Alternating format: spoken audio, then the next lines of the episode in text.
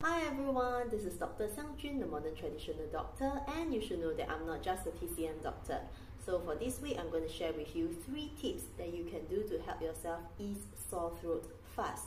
So firstly, you can chew on cloves.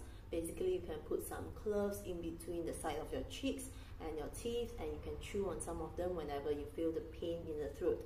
This will have numbing effect on the throat itself. Secondly, you can drink tea that is made of lemon, honey, and licorice. This will help to moisten the throat. Thirdly, you can press on the acupoint that is located at the ear. So it's located above the ear flap, alright? So it's the indentation that is right above the ear flap. And when you press it and you feel a little bit of pain, okay, and you massage that point for a few seconds, okay, and you'll feel that your sore throat will ease out very fast. Try it for yourself.